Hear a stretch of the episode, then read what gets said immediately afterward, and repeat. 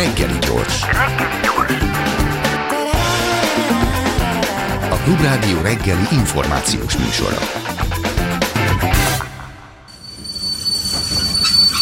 Reggeli személy.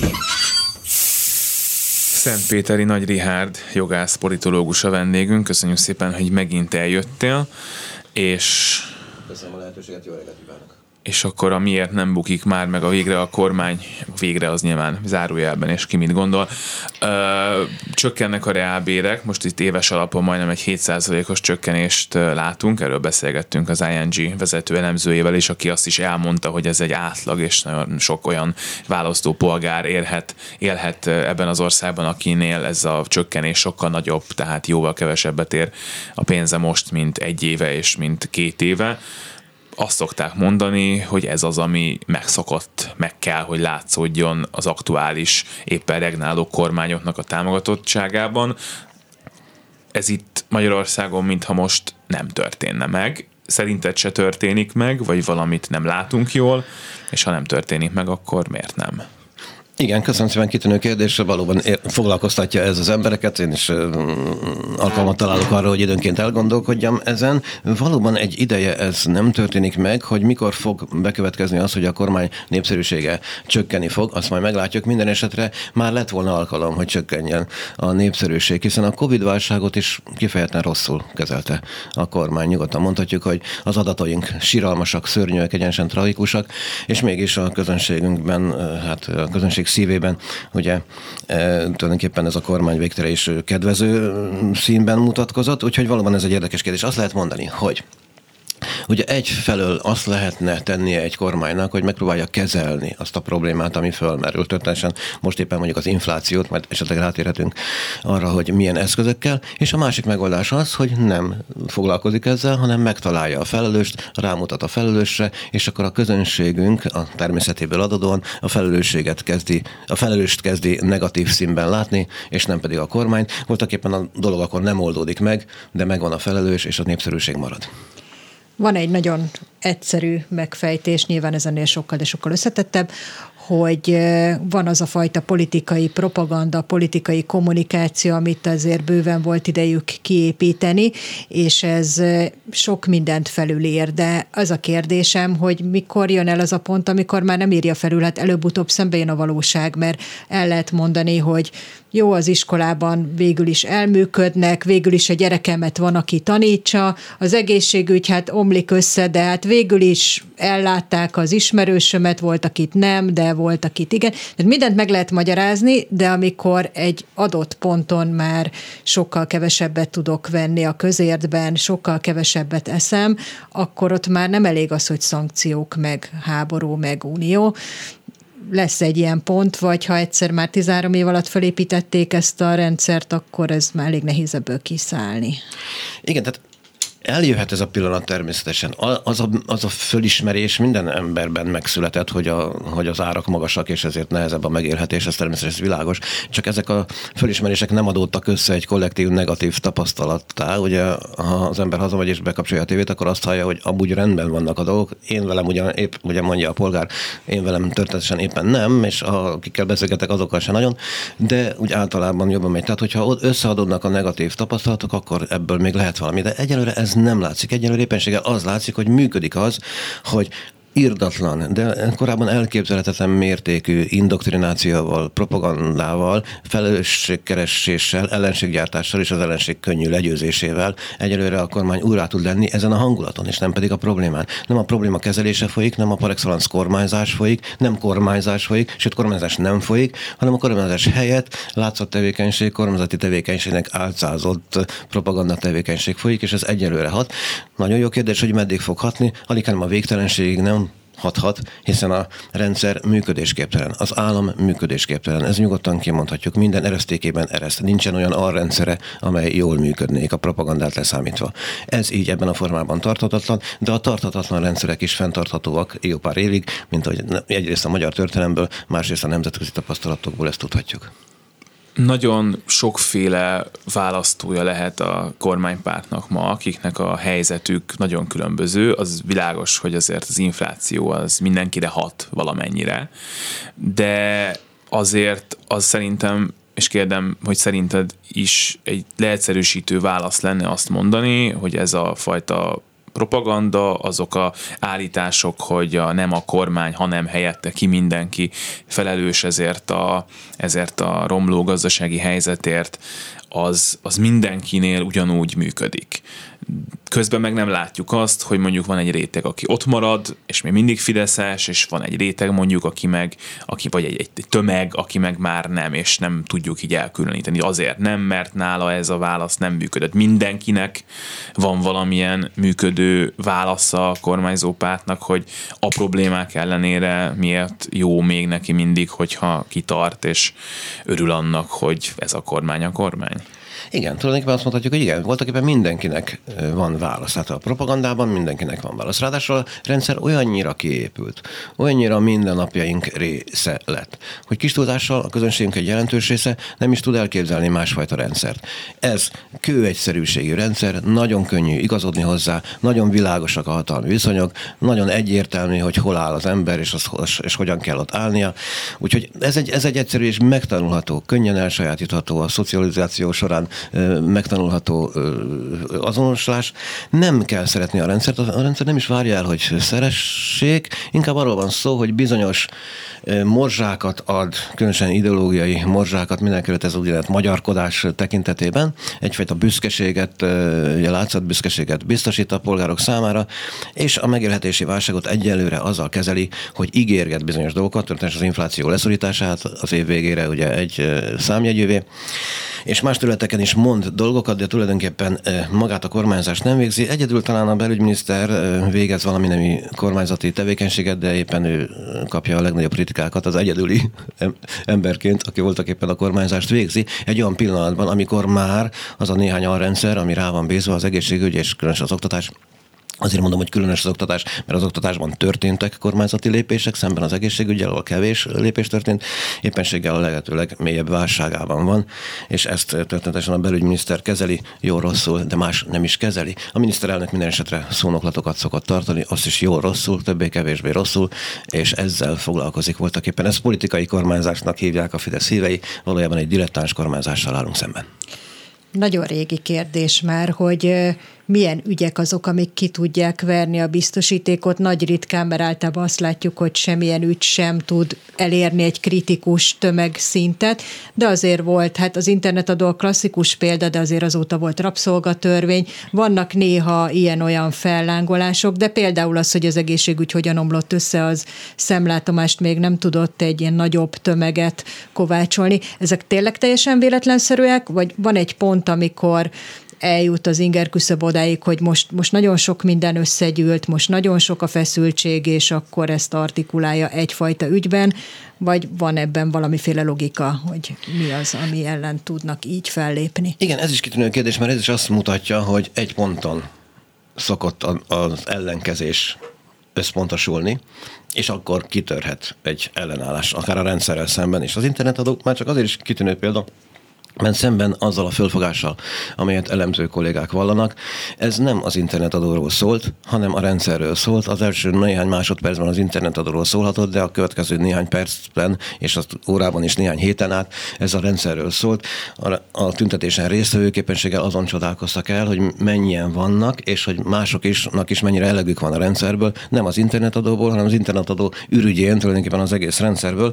Ezt tüntetés szervezéssel, politikai célok rossz kitűzésével, eh, irreális célok kitűzésével a tüntetés szervezői megakadályozták, hogy tulajdonképpen ebből valamilyen politikai kibontakozás legyen. Az azonban fölvethető, hogy adott esetben elérhet egy olyan pontot az indoktrináció, amikor túlzásnak érződik. Hogyha valaki kipróbálja magán történetesen, hogy belehallgat ezekben a, a, a propaganda médiákban, akkor azt fogja tapasztalni, hogy ma már, most már ebben az, ebben az évben már a túlzás a legjellemzőbb rá. Tehát azt lehet mondani, hogy szemben azzal, amit sokan állítanak, hogy Egy kísérletben ugye Amerikában történetesen kipróbálták, hogy a Fox News nézőit a CNN nézésére kényszerítették egy hónapon keresztül, hogy csak azt nézhetik, míg a CNN nézőit a Fox News nézésére kényszerítették, és egy hónap múlva már voltak éppen azt vallották a nézők, amit abban a hírcsatornán hallottak, és nem pedig a saját meggyőződésüket, hogy ez sikerült átalakítani egy demokráciában, hangsúlyozom. Egy nem, nem demokráciában, nem is propagandával, hanem indoktrinációval, ez nyilvánvalóan sokkal könnyebb, azonban alig, ha nem elérhet egy olyan pontot, talán nem is pont ez, hanem mondjuk egy néhány hónapig tartó felismerés sorozat, amikor már egész egyszerűen túlzás, tehát a hazugságoknak van egy olyan mennyisége. Jelzem, ha a hazugságok kis mennyiségben jönnek, azok nem hatnak. Hogyha a hazugságok egy, egy, egy befogadható tehát állandóan emészthető mennyiségben jönnek, az működik, és hogyha olyan túlzásban adagolódnak, ahogy mostanában látjuk, annak lehetnek veszélyei a kormányra nézve is, de még nem ezen a ponton vagyunk. Ha feltételezzük azt, hogy vannak, akik most még elhiszik azt, amit a televízióban hallanak, és majd egyszer nem fogják, de azt is azt gondolom feltételeznünk kell, hogy vannak a kormányzó pártnak olyan szavazói hívei is akár, akik egyébként nem hisznek el nagyon sok mindent, amit hallanak, és egyébként nem feltétlenül elégítik ki őket az a magyarázat, hogy a szankciók és Brüsszel miatt emelkednek az árak nálunk sokkal jobban, mint mindenhol máshol, ahol egyébként szintén vannak szankciók és szintén van Brüsszel. Valamilyen módon őket is a kormánypárt maga mellett tartja, vagy a legnagyobb részüket, és erre lennék kíváncsi, hogy szerinted ez az eszköz micsoda, utáltál rá korábban arra, hogy nagyon könnyű nem igazán látni alternatívát, és elfogadni azt, hogy a rendszer kiépült, és ebben kell valamilyen módon élni. Lehetséges, hogy egy egyébként a választópolgárok sokassága azt gondolja, hogy ez a kormány legalább nem, nem omlik össze, elküldik a nyugdíjakat, kifizetik az embereket a kormányablakban, a gyereket be tudom vinni a, az iskolába, és ott legalább vigyáznak rá, ha már tanítani nem is tanítják, mást meg nem látok, és akkor elégedetlenkedek otthon, hogy, hogy hagyjuk már hülye ársapkákat, semmi értelme, de azért, ha megkérdez egy kutató, akkor nem fogom azt mondani, hogy most akkor már nem tudom hány év Fidesz szavazósdi után, most már nem őket szeretem. Igen, valóban így van. Tehát az alternatív, a hiánya, ami nem magától adódik, hanem hogy a kormány tesz azért, hogy alternatíva ne lássék vele szemben. Ugye ez a kormány nem összeteszi a kezét és imádkozik, hogy nehogy véletlenül valamilyen ellenzéki alternatíva föltűnjön, hanem tesz arról, tesz azért, hogy ne tűnjön föl ellenzéki alternatíva, az oszd meg az uralkodj elvét, az ellenzék megosztását, aztán éppenséggel egyakolva tömörítését, az ellenzék néhány képviselőnek megvásárlását, másoknak megfenyegetését, és itt mind bevetve, vagyis valóban nem látszik alternatíva, az az alternatíva, ami eddig kínáltatott, az az ellenzéki szavazók jelentős része számára nem volt akceptálható. Gondoljunk csak a 2000 2014-es választáson kínált alternatívára, a Mesterházi Attila kormányára. Erre a közönségünk egy része azt mondta, hogy ezt nem kéri, akkor inkább legyen a Fidesz. Gondoljunk a 2018-as választások kínálatára, az úgynevezett koordinált indulásra, szélkormányra, és így tovább, miket hallhattunk. Ez még nagyobb emberi őrültség volt voltak éppen, és a közönség része azt mondta erre, hogy ezt nem kéri. A 2022-es választásokról a 2021-es ellenzéki előválasztásokkal elrontott 2022-es választásokról pedig talán ne is beszéljünk. Tehát valójában az a kínálat, ami itt a választásokon megnyilvánult, az nem volt akceptálható a közönségünknek egy jelentős része számára. A két választás között pedig mindig még föl-föl tűntek bizonyos alternatív lehetőségek, azok sose tudták igazán kiforrani magukat. Ennek számtalan oka van, morális okai vannak elsősorban, intellektuális okai ugyancsak vannak, és mondjuk hát ilyen politikai tehetség problémái is vannak. Itt rosszul voltak megválasztva a politikai célkötőzések, azok elve a célok nem is voltak elérve, a tüntetések egytől egyik egyetlen kivétel sincsen, mind rosszul voltak szervezve, ott rosszat mondtak a közönségnek, és a közönség nem kapta meg azt, amiért kiment. Csak érdekességképpen emlékeztessük magunkat arra, nem, de hogy a százon felüli tüntetés, amint átéltünk, és amelyen részt is vehettünk, nem, de jó néhányan ez, ezek közül, azok mindig úgy zajlottak, hogy a tüntetés célja az volt, hogy minél többen menjenek az utcára, és abban a pillanatban, hogy a tüntetés elkezdődött, a tüntetés célja az volt, hogy minél gyorsabban hazaküldjük az embereket. Minél többen jöjjenek ide az utcára, és minél gyorsabban menjenek innen el. Lehetőleg ne érődjék el semmi. Lehetőleg ne fogalmazzunk meg semmilyen politikai célt, vagy ha megfogalmazunk, az vagy irreális, vagy önmagában is őrültség lett volna, és hogyha valamit mondunk a közönségnek, halljunk jól rosszul elmondott, többnyire rosszul felolvasott szónoklatokat, amelyek unalmasak voltak, és mintha egy színházban ezeknek tapsoljunk, vagy esetleg örüljünk, vagy nevessünk rajtuk, és utána szépen menjünk haza, mint mi sem történt volna. Ezt természetesen meg lehet csinálni egyszer, kétszer, sőt, 11-szer, 12-szer, de lehet, hogy 101-szer, 102-szer is, de hányszor ez megvalósult, az nyilván nem vezetett sem erre. A közönségnek egy jelentős része nyilván apátiában nem látja az alternatívát, köztünk szóval nincs is mit látnia, nem látja a cselekvés lehetőséget, köztünk szóval ugyancsak nincs is mit látnia ebben, úgyhogy ebben a gyönyörű helyzetben vagyunk. Egy olyan rendszert fogad tehát el a közönség, amelyet nem szeret, amelyet szívesen le is váltana. Kutatások vannak arra nézve, hogy a közönség jelentős része úgy tartja, hogy a rossz irányban mennek a dolgok. És mégis ezen, a kormány, e- ezen kormány uralma alatt kíván élni, mert az alternatíva még mindig inkább akceptálhatatlan számára, mint a kormány támogatása. Oké, okay, akkor vegyünk egy optimális helyzetet, van alternatíva, és akkor megint előjön az a kérdés, ami már nagyon-nagyon sokszor előjött, hogy van ez a bizonyos kiépített rendszer, amiről mostanáig beszélünk, egy nagyon-nagyon jól kiépített, kidolgozott politikai propagandával, mással se foglalkoznak, mint hogy ez nagyon profin meglegyen, amely egy bizonyos szavazói kört évről évre, ciklusról ciklusra magáénak tud bármi is történjen. Ezzel szemben van egy ellenzék, amelyik próbál egy demokratikus politizálás, próbál egyfajta alternatívát szakpolitikával, mondom most egy optimális esetről beszélünk, szakpolitikákat felmutatni, hogyan tudja áttörni ezt a falat, ami ez, amit ez a politikai propaganda képez. Igen, köszönöm szépen, ez is kitűnő kérdés, tehát hogy azt föltételezzük, hogy létezik olyasmi, ami nem létezik pillanatnyilag, föltételezzük, hogy ilyesmi létezik, és arra hogyan reagálna a közönség. Természetesen azt nem tudjuk, de mi el tudunk spekulálni azon, hogy erre mi történnék.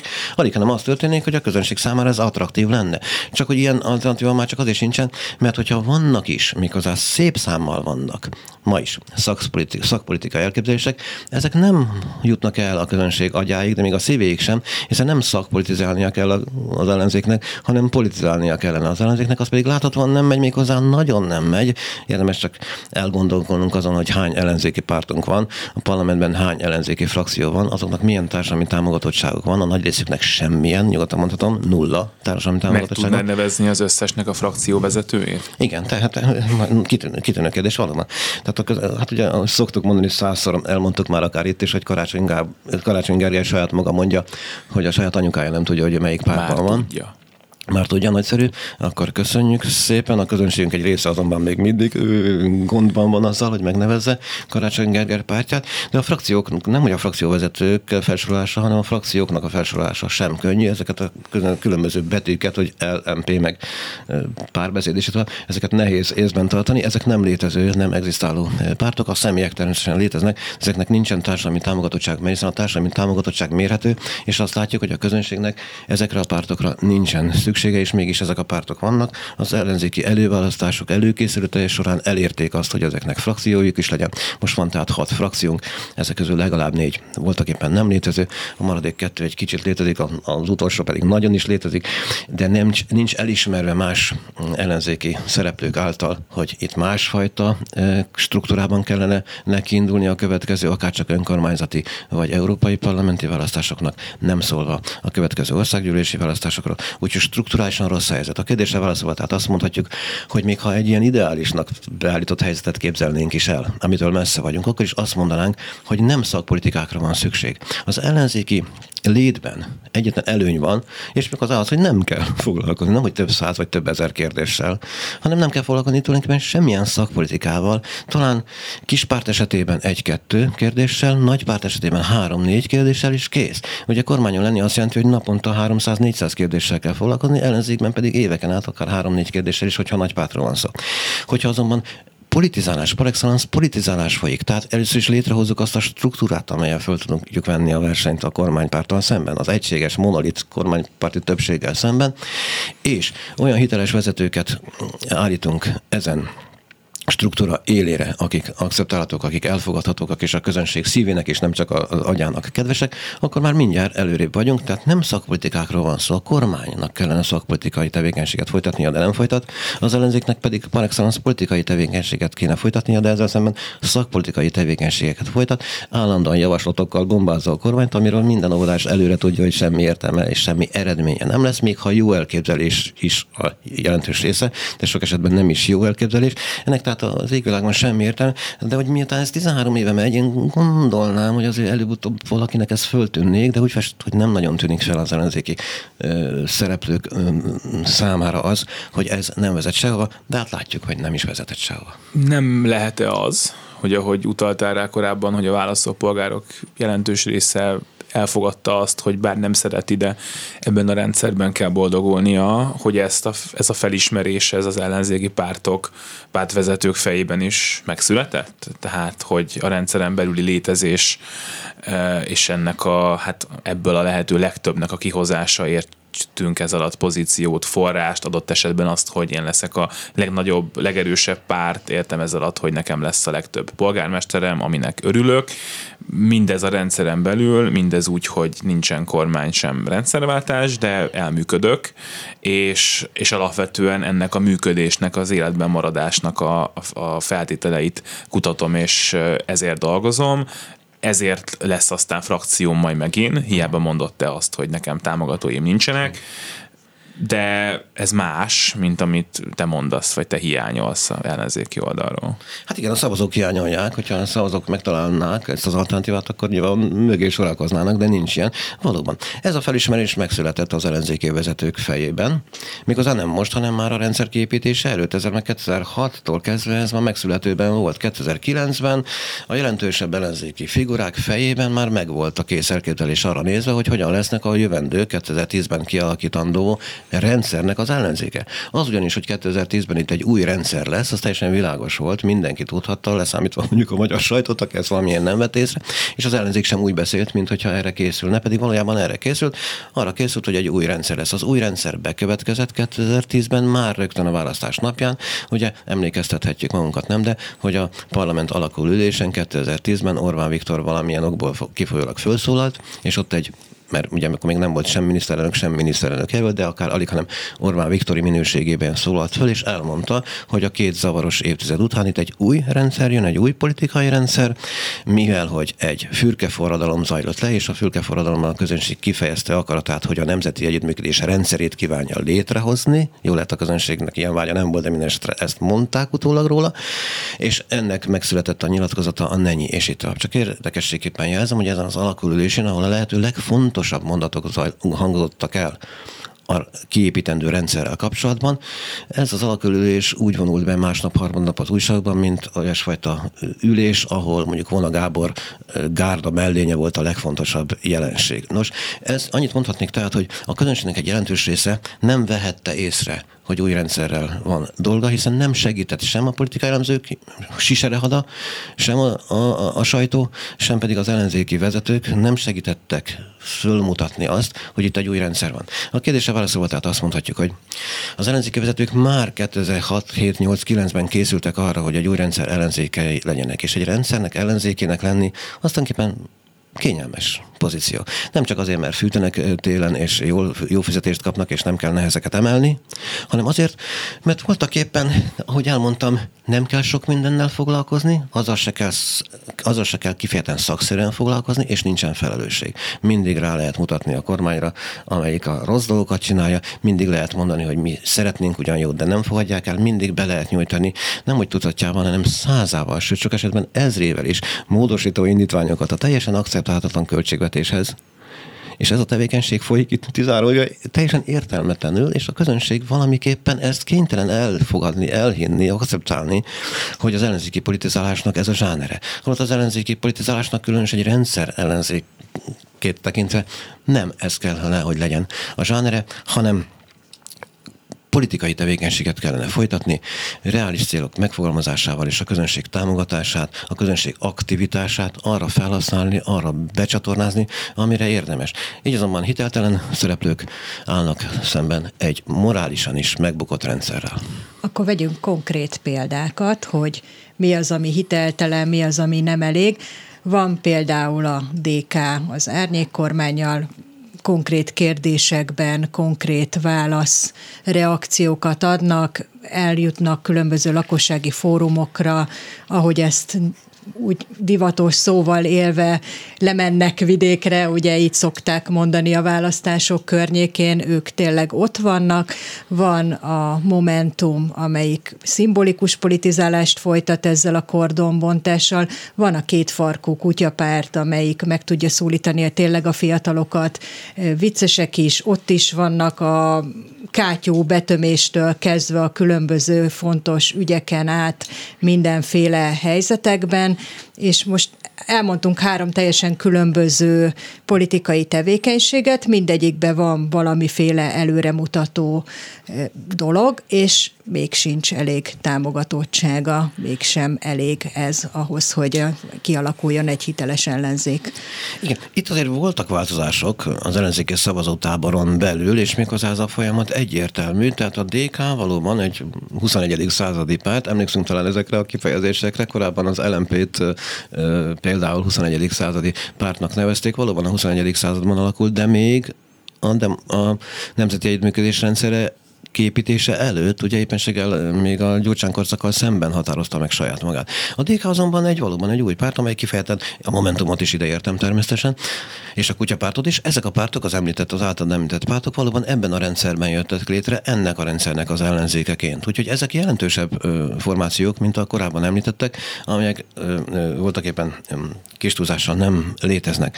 A DK valóban egy zöldmezős beruházás volt a semmiből, ugye ex nihilio jött volt a kép létre, Persze, hogy nem akkor született politikusokkal, hanem korábban megismert más pártokban politizált politikusokkal, mindenki az MSZP-ben politizált politikusokkal jött létre, de azóta egyre népszerűbb és egyre szélesedik. Ez, ez egy világos, hogy most van néhány olyan hónap, amikor ez nem látszik, és néhány hónapban pedig jobban látszik, de a tendencia világos, ahogyan például az MSZP esetében a negatív tendencia, a fordított tendencia ugyancsak világos. A DK tehát nem is nagyon tehet mást, mint amit tesz, vagyis hogy a méretéhez mérten olyan dolgokat mond, és tesz, ami ebből a méretből az ellenzéken belüli ebb, ebb, ebbféle pozícióból adódnak.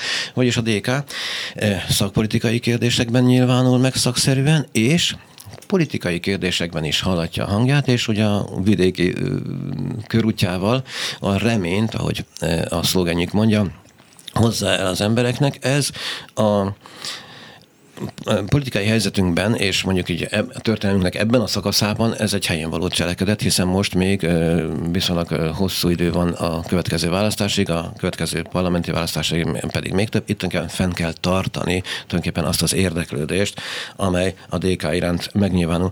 A Momentum számtalan politikai hibát követett el az elmúlt két évben, nyugodtan mondhatjuk, itt napestig sorolhatnánk azokat a nem is egymásból következő politikai hibákat, amelyeket a Momentum Momentum elkövetett, de hogyha ezeket mind elfelejtenénk, akkor azt kell most látnunk, hogy a kordonbontás egy érdekes föllépés. Ha szabad két szót erről szólni, azt mondhatjuk, hogy Ugye, ha egyszer bontódik meg az a kordon, az tulajdonképpen épp, hogy csak fölkelti a közfigyelmet, de hogyha ez rendszeresen megtörténik méghozzá következetesen, akkor abból, megint így mondom, lehet valami, a lehet valami az azt jelenti, hogy fölkeltődik a közfigyelem még inkább a, a, a dolog iránt. És bizonyos fokig reális célkitűzés az, hogy valami nyereséget itt fel tudja mutatni ez a mozgalom. Ha csak mondom, hogy mondjuk 5 méterrel odén megy az a kordon, már tulajdonképpen győzelemnek lehet beállítani. Itt tehát a következet következetesség és a fáradhatatlanság az, az a, mondjuk az a érték, amit érdemes felmutatnia ennek a mozgalomnak, hogyha kifárad, vagy nem következetes, vagy mást mond sok esetben, mint amit korábban mondott, az mondjuk veszélyet jelent. Ami a kutyapártot illeti, Nemzetközi összehasonlításban is egy kifejezetten szellemes, kifejezetten vicces társaságról van szó, mindenki az elnökükre mondható ez, több alvezérekre talán kevésbé, de az elnökre mindenképpen. Ugye ez mindig valami válság jelenség, hogyha egy politikai rendszerben a pártrendszer úgy alakul, hogy ezek a protestpártok, ezek a viccpártok megerősödnek, az tulajdonképpen általános ítélet a, a politikai elitről. A mi esetünkben ugyan a helyzet, hogy az egész politikai elitről egy általános ítélet mondatik ki a kutyapárt megszületésében, megnyilvánulásaiban is, ugyanakkor itt egy rendszerrel állunk szemben, egy morálisan elfogadhatatlan, és az országot kifejezetten rossz irányba, méghozzá rohanva rossz irányba vezető rendszerről van szó. Itt tehát a rendszer ellenzékeként érdemes lenne fölépni. A kutyapárt ebben voltak éppen bezavar, mert a kutyapárt egy demokráciában is felmutatható jelenség, de itt nem egy demokráciáról van szó, hanem egy olyan represszív rendszerről, amelyen szemben politikai eszközökkel lehet föllépni. Vagyis, de ez, ezek a példák is csak azt mutatják, nem, de hogy fragmentált a, a, az ellenzéki tábor, és a úgynevezett összefogás, vagy minden esetre, hogy így mondjuk egyfajta integráció egyértelműen a választók érdeke. A kutyapárt egyébként ez nem egy lehetséges válasz a rendszer benne való működésre, tehát magyarán az, hogy leváltani nem tudom, akkor legalább megcsinálom azt, ami rossz, a, a, ahol te laksz.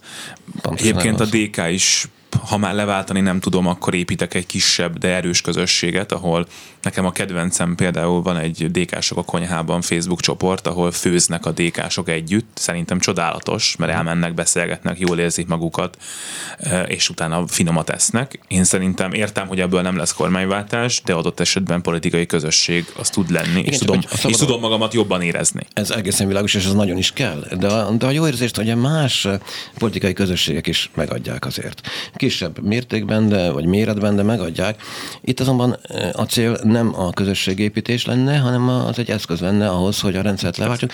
És a DK éppenséggel nem a közösségépítést tűzte ki fő célnak, célnak hanem a közösségépítésen keresztül kíván eljutni a rendszerváltásig, és majdan a kormányzásig, amelynek a szakpolitikai alapjait éppenséggel ezeken a rendezvényeken, rendezvények egész tucatjával, most már több tucatjával mm, teszi le.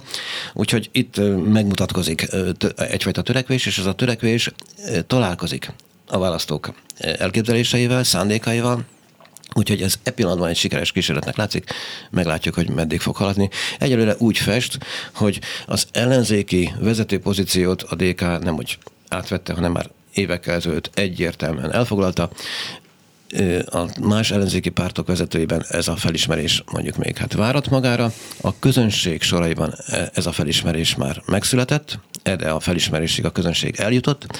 Már csak az a kérdés, hogy a nem ellenzéki választók vajon mit fognak szólni a következő hónapokban, talán években az ellenzéki tábor eme megváltozásához.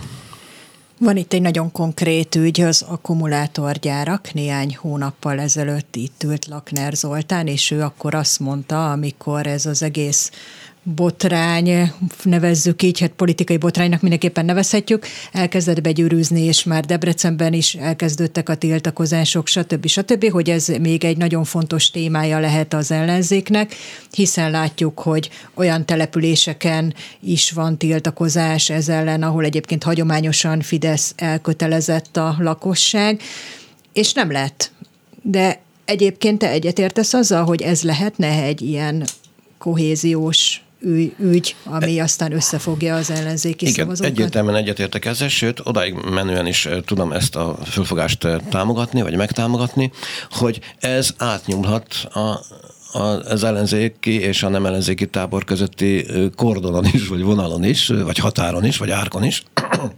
Ez az ügy megszólíthatja a kifejezett Fidesz szavazókat is, sőt a Fidesz leg elkötelezettebb híveit is megszólíthatja. Ez, az, ez ugyanis egy olyan ügy, ami nem hogy a unokáink hanem életét, hanem a saját életünket is érinti. Ez, ez, ez az életünkről, szó szerint a fizikai létünkről szóló kérdés. A vizeink, nem kell mondani, itt, itt számtalan, nem hogy egy-kettő, hanem százával sorolhatóan súlyos problémákat verülnek föl az akkumulátorgyártással. Ráadásul az akkumulátorgyártás ugyancsak a a dilettáns kormányzásnak egy, egy megnyilvánulása, amely valamiből következett, amelyet korábban képzeltek, amely ugyancsak következett valamiből, amit korábban képzeltek, már eleve az első is rossz volt, nem beszélve a másodikról és a harmadikról.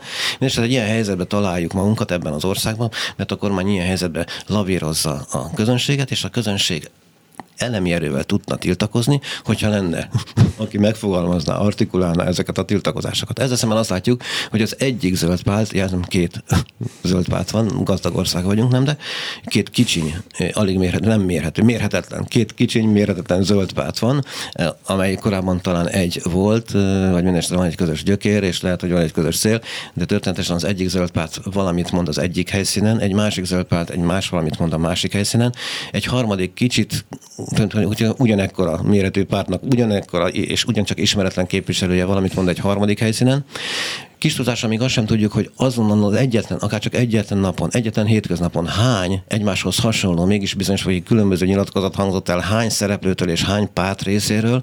Nyilvánvalóan, hogy csak ezt most így elmondtam, ezt a néhány mondatot, és még nem mondtam a további kritikáimat, már is mutatható, nem de kimutatható, hogy ebből így nem lesz semmi. Akkor lesz ebből valami, hogyha egységes, erő lép föl, amely integrálja az, az, az egész magyar közönséget, a közönségnek azt a jelentős részét, hatalmas többségét, amely ellenzi az akkumulátorgyárakat, méltán, és ez egy hangon megszólal, és az, az, ez az egy hang ismétlődik szerdán is, és csütörtökön is, és pénteken is, és világos célok jönnek, nem az egyik pillanatban ez, és a következő helyszínen egy másik, aznap délután egy másik tüntetés szervez délutánra az egyik város központjába valaki, utána sajtótájékoztatót szervez néhány óra múlva egy ország másik pontján, a, a külvárosba egy más valaki, és utána az akkumulátorgyárnak a, mondjuk a, a, a földult földterületén összehív valamiféle megmozdulást, és nem tudom, plakátok kiragasztását, vagy szónoklatok elhangzását célozván egy harmadik párt, harmadik kicsiny embere, nyilvánvalóan ezzel így nem mehetünk semmire.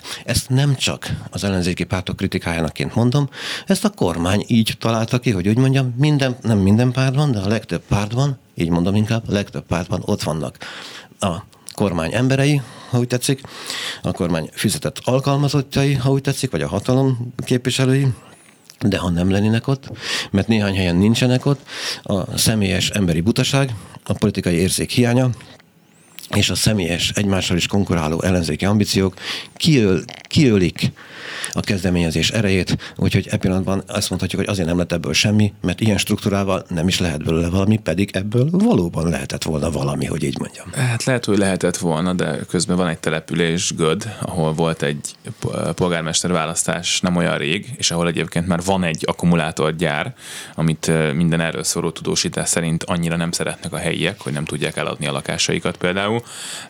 Ki volt ott az ellenzéki polgármester hát jelölt?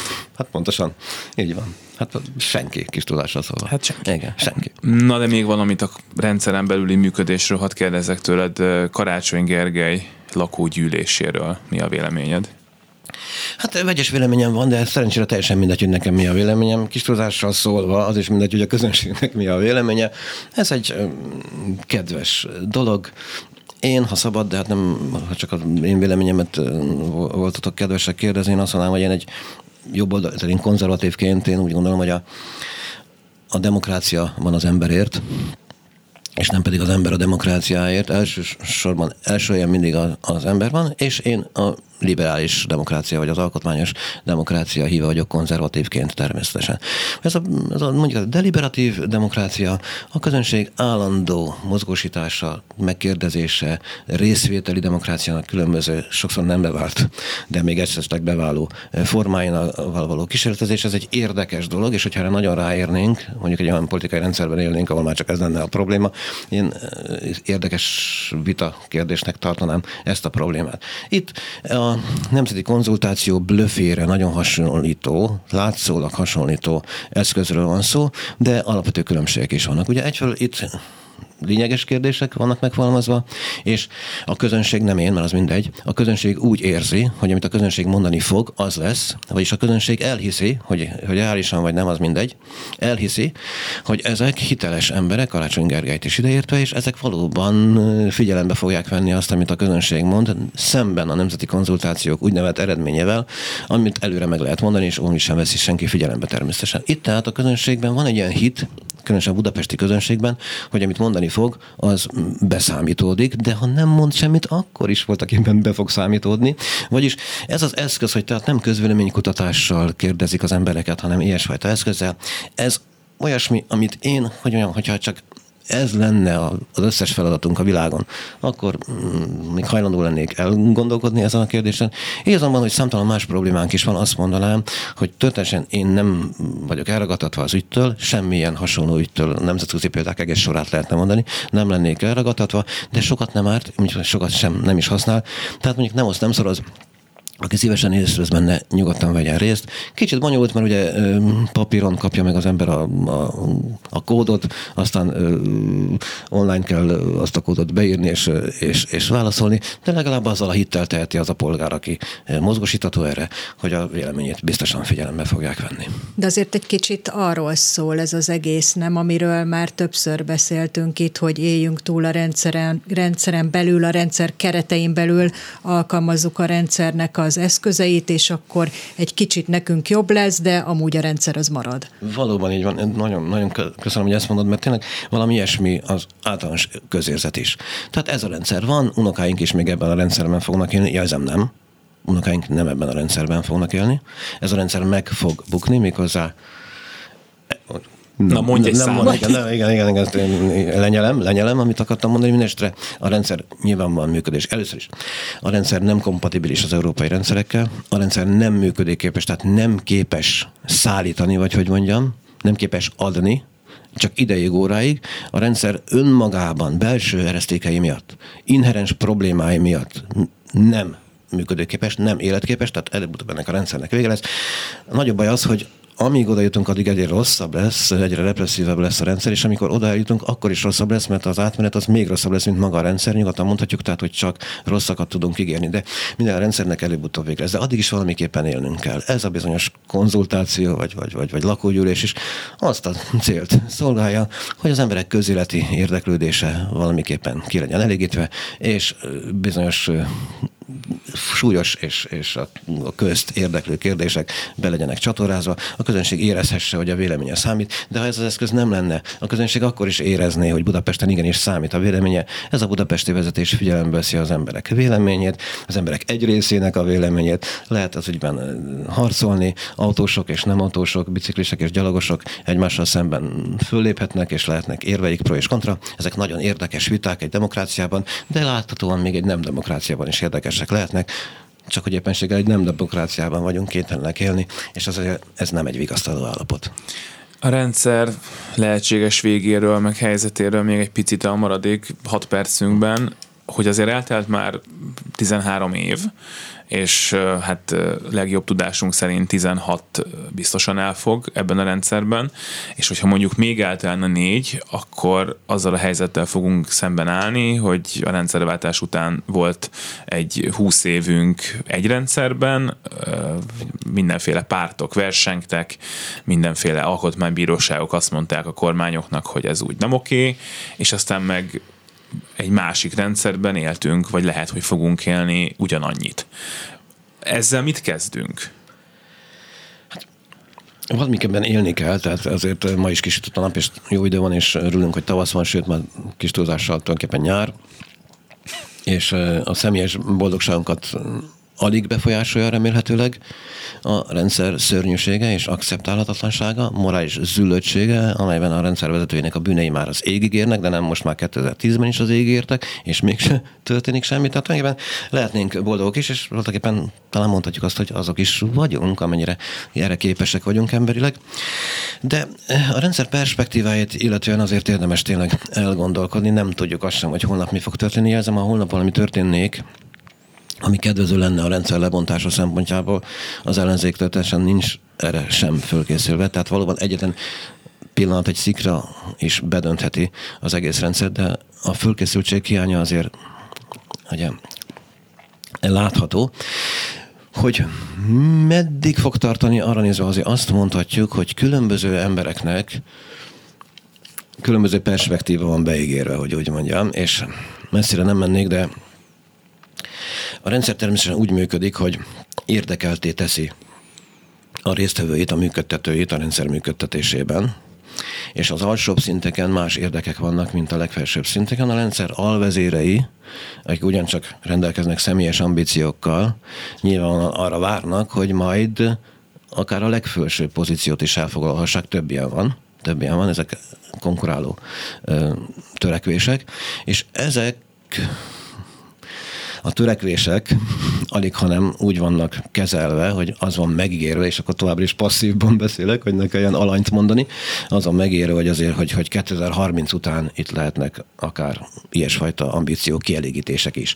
2030-ig azonban erről nincsen szó, ez abból az következik, hogy a 2026-os választást a rendszer mindenképpen meg kívánja nyerni, ugyan, ugyanúgy, hogy a korábbi eh, választásokat. 2026-os választásra minden erőforrás és minden erő erő mozgósítva és összpontosítva lesz. A rendszernek semmi más célja nincsen. Nem, hogy kis túlzással, hanem semmilyen túlzással szólva. Nem, hogy van más is, és ez az elsődleges célja. Nem, az egyetlen célja a 2026-os választások megnyerése. Az ellenzék tehát, mármint az ellenzéknek az a része, amely morálisan egyáltalán elfogadható, és amely nem a rendszer zsebében van már pedig ez egy kis része az ellenzéknek. De azért mégis hát létező emberekről van szó. Jó, hogyha ebből indulnak ki. A választások általában egy demokráciában arra valók, hogy a közönség meghatározhassa a kormányzás irányát a következő évekre, általában négy évre. Egy ilyen autokratikus rendszerben a választások arra valók, hogy a közönség demonstrálja a kiállását a rendszer mellett, ugye? Arra azért rendezik a választásokat, hogy a legitimitás megnyilvánuljék.